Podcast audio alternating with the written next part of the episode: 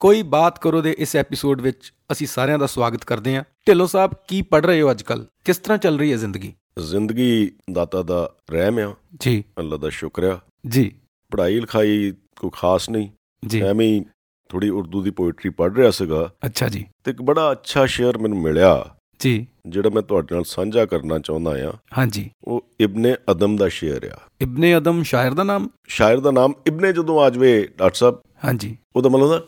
ਅਦਮ ਦਾ ਬੇਟਾ ਜੀ ਸ਼ਾਇਰ ਦਾ ਅਸਲ ਨਾਂ ਅਬਦੁਲ ਹਮੀਦ ਆ ਜੀ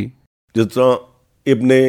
ਇਨਸ਼ਾ ਜੀ ਇਨਸ਼ਾ ਦਾ ਬੇਟਾ ਇਨਸ਼ਾ ਦਾ ਬੇਟਾ ਤੁਸੀਂ ਉਹ ਫੇਮਸ ਗ਼ਜ਼ਲ ਸੁਣੀ ਹੋਣੀ ਆ ਉਸਤਾਦ ਅਮਾਨਤ ਅਲੀ ਖਾਨ ਸਾਹਿਬ ਦੀ ਇਨਸ਼ਾ ਜੀ ਚਲੋ ਆਪ ਕੂਚ ਕਰੋ ਜੀ ਸ਼ਹਿਰ ਸੇ ਜੀ ਕਾ ਲਗਾਨਾ ਕਿਆ ਵਾਹ ਤੇ ਇਸੇ ਤਰ੍ਹਾਂ ਇਬਨ ਮਰੀਮ ਇਬਨ ਮਰੀਮ ਮਿਰਜ਼ਾ ਗਾਲਿਬ ਨੇ ਬੜਾ ਖੂਬਸੂਰਤੀ ਨਾਲ ਯੂਜ਼ ਕੀਤਾ ਇਹਨੂੰ ਇਬਨ ਮਰੀਮ ਹੁਆ ਕਰੇ ਕੋਈ ਮੇਰੇ ਦੁੱਖ ਕੀ ਦਵਾ ਕਰੇ ਕੋਈ ਇਬਨ ਮਰੀਮ ਇੱਥੇ ਮੇਰੀ ਦਾ ਬੇ- ਬੇਟਾ that means ਜੀਸਸ ਕ੍ਰਾਈਸਟ ਜੀ ਤੇ ਢਿੱਲੋਂ ਸਾਹਿਬ ਹੁਣ ਉਹ ਸ਼ੇਰ ਵੀ ਪਲੀਜ਼ ਸੁਣਾ ਦਿਓ ਹਾਂ ਸਾਨੂੰ ਉਹ ਸ਼ੇਰ ਜਿਹੜਾ ਨਾ ਉਹ ਮੈਨੂੰ ਚਾਰ ਚਫੇਰੇ ਮੈਂ ਦੇਖਿਆ ਵੀ ਇਹ ਕਿੰਨਾ ਢੁਕਵਾਂ ਸ਼ੇਰ ਆ ਇਬਨ ਅਦਮ ਨੇ ਕਿਹਾ ਕਿ ਦੋਸਤ ਜੂੰ ਜੂੰ ਬਾਖਿਰਤ ਹੋਤੇ ਗਏ ਦੋਸਤ ਜੂੰ ਜੂੰ ਬਾਖਿਰਤ ਹੋਤੇ ਗਏ ਖਿਰਦ ਹੁੰਦਾ ਅਕਲ ਬਾਖਿਰਤ ਅਕਲਮੰਦ ਸਿਆਣੇ ਹੁੰਦੇ ਗਏ ਜਿੱਦਾਂ ਦਾ ਜੀ दोस्त जूं जूं बाखिरत होते गए महफिलें बेजान सी लगती गई ਵਾਹ ਵਾਹ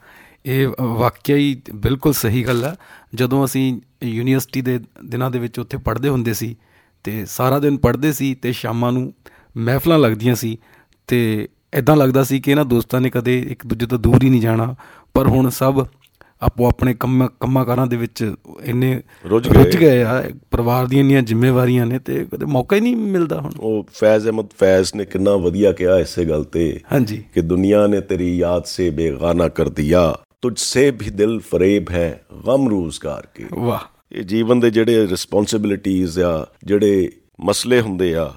ਇਹਦੇ ਨਾਲ ਜ਼ਿੰਦਗੀ ਹੌਲੀ ਹੌਲੀ ਥੋੜੀ ਜੀ ਨੀਰਸ ਹੋ ਜਾਂਦੀ ਆ ਥੋੜਾ ਜਿਹਾ ਇਹਦੇ 'ਚ ਨੀਰਸਪਨ ਆ ਜਾਂਦਾ ਜੀ ਪਰ ਇਹ ਇਸ ਤਰ੍ਹਾਂ ਕਿ ਦੇਖੋ ਚਾਹੇ ਸਾਡੇ ਕੰਮਾਂ ਕਾਰਾਂ ਦੇ ਉੱਤੇ ਵੀ ਦੋਸਤ ਬਣਦੇ ਨੇ ਉਹਨਾਂ ਨਾਲ ਵੀ ਚਲੋ ਸਾਡੀ ਜ਼ਿੰਦਗੀ 'ਚ ਇੱਕ ਰੰਗ ਆਉਂਦਾ ਪਰ ਜਦੋਂ ਤੁਹਾਡਾ ਪੁਰਾਣਾ ਕੋਈ ਦੋਸਤ ਮਿਲਦਾ ਜਿਹੜਾ ਮਜ਼ਾ ਉਸ ਦੋਸਤ ਨੂੰ ਮਿਲ ਕੇ ਆਉਂਦਾ ਜਿਹੜੀਆਂ ਪੁਰਾਣੀਆਂ ਯਾਦਾਂ ਤੁਸੀਂ ਫੋਲਦੇ ਹੋ ਉਹਦੇ ਨਾਲ ਬੈਠ ਕੇ ਉਹਦਾ ਰੰਗ ਕਿਆ ਬਾਤ। ਜੁਦਾ ਹੁੰਦਾ ਕਿਆ ਬਾਤ ਹੈ ਬਿਲਕੁਲ ਸਹੀ ਹੈ ਜੀ ਬਿਲਕੁਲ ਡਾਕਟਰ ਸਾਹਿਬ ਤੁਸੀਂ ਸਹੀ ਕਿਹਾ ਦੇਖੋ ਜ਼ੌਕ ਨੇ ਜਿਹੜੀ ਫੀਲਿੰਗ ਹੁੰਦੀ ਹੈ ਉਹਨੂੰ ਕਿੰਨਾ ਵਧੀਆ ਕਨਵੇ ਕੀਤਾ ਆ ਹਾਂਜੀ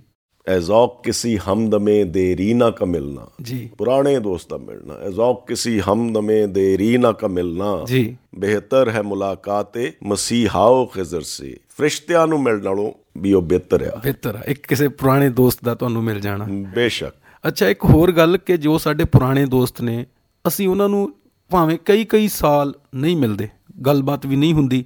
ਪਰ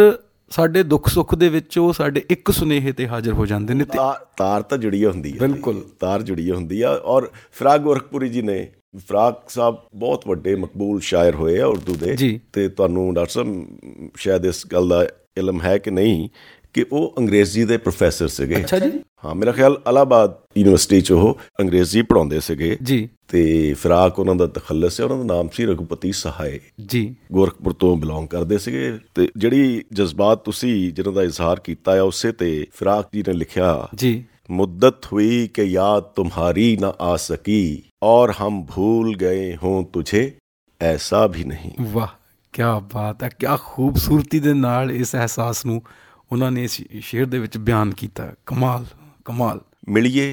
ਨਾ ਮਿਲਿਏ ਜੀ ਇਹ ਅਹਿਸਾਸ ਸਾਡੇ ਦਿਲ 'ਚ ਹਮੇਸ਼ਾ ਰਹਿੰਦਾ ਜੀ ਕਿ ਦੋਸਤ ਹੈਗੇ ਆ ਜੀ ਤੇ ਕਿਸੇ ਮਹਾਪੁਰਖ ਨੇ ਜੀ ਇਹ ਕਿਹਾ ਸ਼ਾਇਦ ਮਹਾਤਮਾ ਬੁੱਧ ਨੇ ਕਿਹਾ ਕਿ ਜਿਹੜੇ ਦੋਸਤ ਹੁੰਦੇ ਆ ਨਾ ਟਰੂ ਫਰੈਂਡਸ ਜੀ you don't always see them they are like stars ਜੀ you don't always see them but you know that they are always there ਬਿਲਕੁਲ ਤੇ ਅੱਜ ਦੇ ਇਸ ਐਪੀਸੋਡ 'ਚ ਇੰਨਾ ਹੀ ਦੋਸਤੀ ਦੇ ਹੋਰ ਬੜੇ ਪਹਿਲੂ ਨੇ ਉਹ ਕਿਸੇ ਹੋਰ ਐਪੀਸੋਡ 'ਚ ਅਸੀਂ ਡਿਸਕਸ ਕਰਾਂਗੇ ਬਹੁਤ ਬਹੁਤ ਸ਼ੁਕਰੀਆ ਮਿਹਰਬਾਨੀ